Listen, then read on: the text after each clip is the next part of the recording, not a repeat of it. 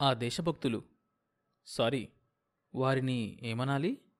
దేశానికి కూడా అతీతంగా ప్రపంచం కోసం త్యాగం చేసే వాళ్ళని ఈ ప్రయోగం కోసం పంపితే తప్పేముంది?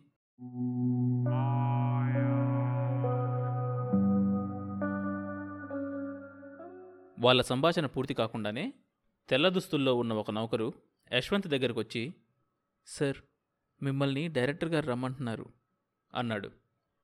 యశ్వంత్ గదిలోకి వెళ్ళేసరికి డైరెక్టర్ ఒక్కడే ఉన్నాడు. అతడి మొహంలో అలసట కనిపిస్తుంది. దాన్ని కనిపించకుండా నవ్వి ఎలా ఉన్నావు యశ్వంత్? అని అడిగాడు. బాగానే ఉన్నాను సార్. మీటింగ్లో చెప్పిన దాని పట్ల నీ అభిప్రాయం ఏంటి? ఏ విషయం సార్? అదే విశ్వంలోకి టీంని పంపడం.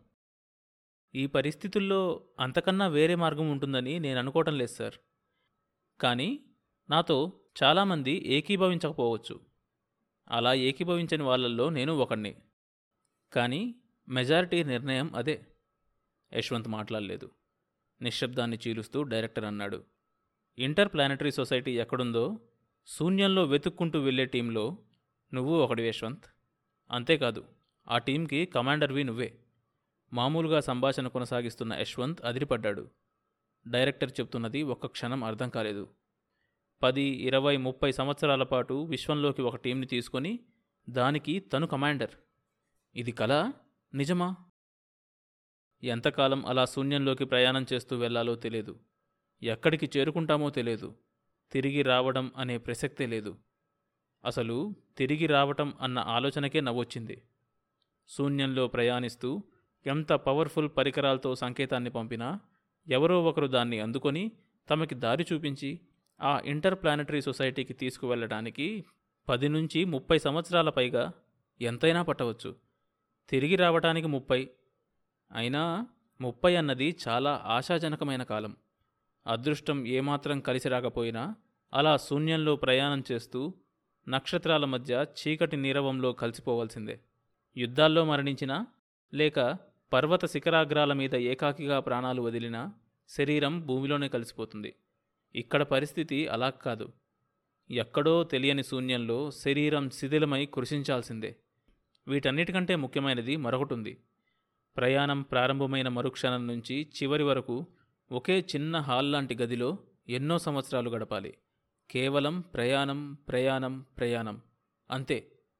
ఇంకేమీ ఉండవు. యశ్వంత్ తల విదిలించాడు. అతడికి ఆశ్చర్యం అనిపించింది. ఏమిటి తనిలా ఆలోచిస్తున్నాడు?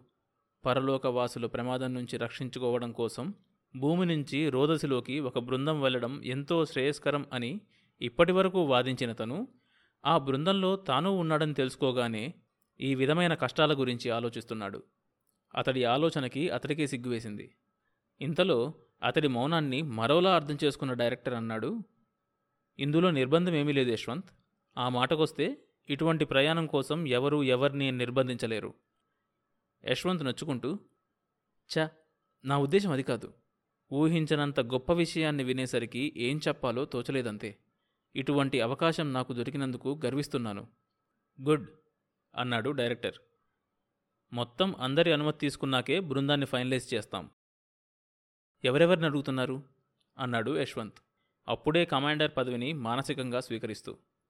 డాక్టర్ ఫిలిప్స్ బృందంలో ఒక డాక్టర్ ఉండడం అవసరం. యశ్వంత్ తలూపాడు.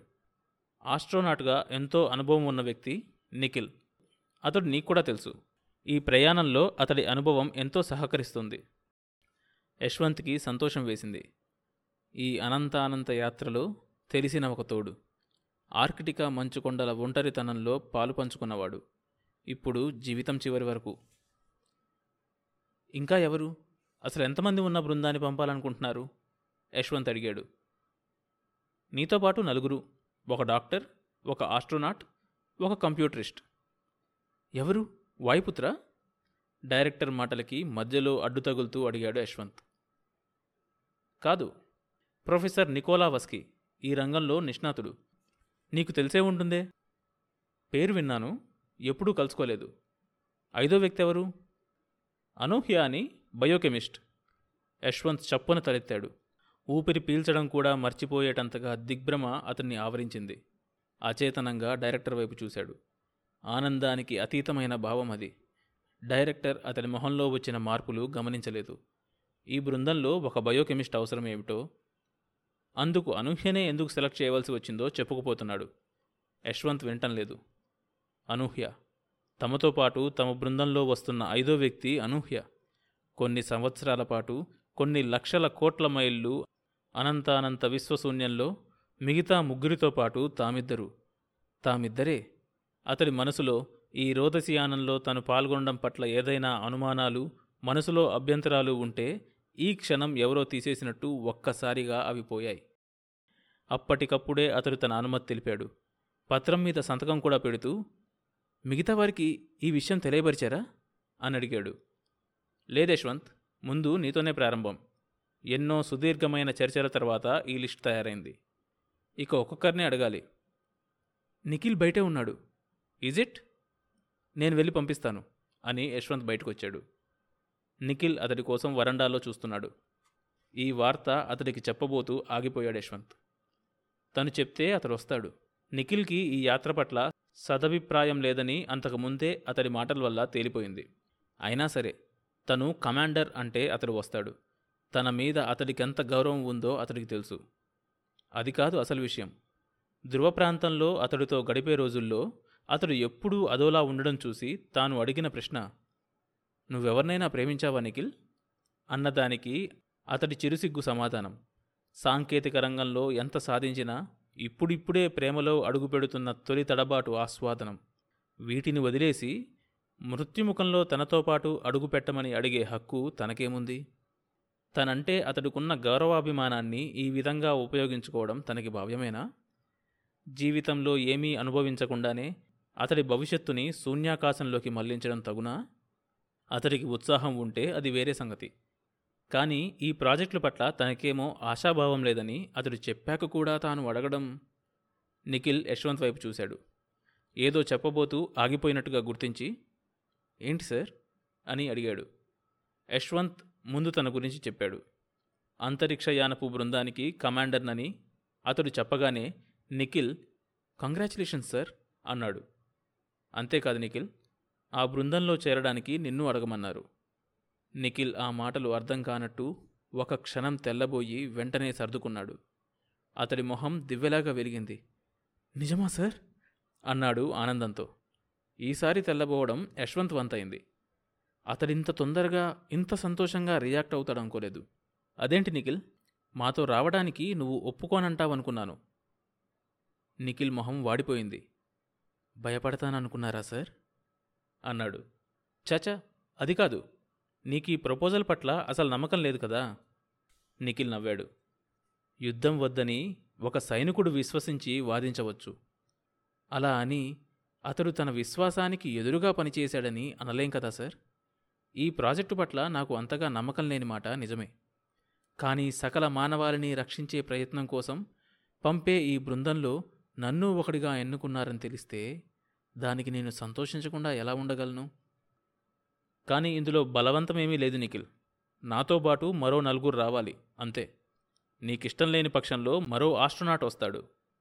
నిఖిల్ ఇబ్బందిగా చూస్తూ మీకు నేను రావడం ఇష్టం లేదా సార్? అని అడిగాడు. నోనో అదేం కాదు. నీ జీవితం ఇంకా చాలా ఉన్నదని అన్ని అనుభవాల్ని వదులుకొని శూన్యంలో శేష జీవితం గడపవలసి వస్తుందని అంటున్నాను. అన్నిటికన్నా ముఖ్యంగా నీ ప్రియురాలు. ఓ ఆ విషయమా? అన్నాడు నిఖిల్. కొంచెం ఆగి తరువాత నెమ్మదిగా కొనసాగించాడు. నిజమే సార్. శ్రీజకి ఇది భరించలేని వార్తే. కానీ తను కూడా దీనికి అడ్డు చెప్తుందనుకోను ఆమె నీ మీద ఎన్నో ఆశలు పెట్టుకుని ఉండవచ్చు. నిజమే. ఆ కారణంగా నేను ఈ ప్రయాణం మానుకుంటే నా బదులు మరొకరు వెళ్ళాలి. ఆ వెళ్ళే వ్యక్తికి అప్పుడే వివాహం జరుగుండవచ్చు. లేదా తల్లికి ఒక్కడే కొడుకై ఉండవచ్చు. లేదా ఒక సంవత్సరం పాపకి తండ్రి అయ్యి ఆ పాప పెరుగుదలని ప్రతి క్షణము చూడాలని ఉవ్విల్లూరుతూ ఉండవచ్చు. ఇలా ప్రతి వారికి ఏదో ఒక సమస్య కానీ భూమి మీద జీవించడంలో ఒక ఆకర్షణ కానీ ఉండడం చాలా సహజం సార్. నా మేనకోడలు నేను వివాహం చేసుకుందాం అనుకున్నాం. ఆ దృష్టితోనే దగ్గరయ్యాం కూడా. మా వివాహం జరిగాకే ఈ ఆహ్వానం వచ్చి ఉంటే ఏం చేసుండేవాణ్ణి? నిశ్చయంగా ఒప్పుకొని ఉండేవాణ్ణి. అదే ఇప్పుడు జరుగుతుంది. అతడు ఆగి తిరిగి అన్నాడు మనం శూన్యంలోకి వెళ్ళిపోయిన ఎన్నాళ్ళ వరకు తిరిగి రాకపోతే ఈ ప్రపంచం మన భార్యల్ని విధవరాలుగా గుర్తిస్తుందా? చట్టం ఎన్నాళ్ళ తర్వాత వాళ్ళకి విడాకుల ప్రసక్తి లేకుండా పునర్వివాహానికి ఒప్పుకుంటుంది? ఇవన్నీ మనకు లేని సమస్యలు. కానీ చాలా పెద్ద సమస్యలు. ఆ రకంగా చూస్తే శ్రీజ అదృష్టవంతురాలు. ఈ అత్యంత ఆధునిక సమాజంలో అఫైర్స్కేముంది ఒక యుద్ధ ఖైదీని ప్రేమించాననుకుని ఆమె నన్ను మర్చిపోవడానికి ప్రయత్నించవచ్చు.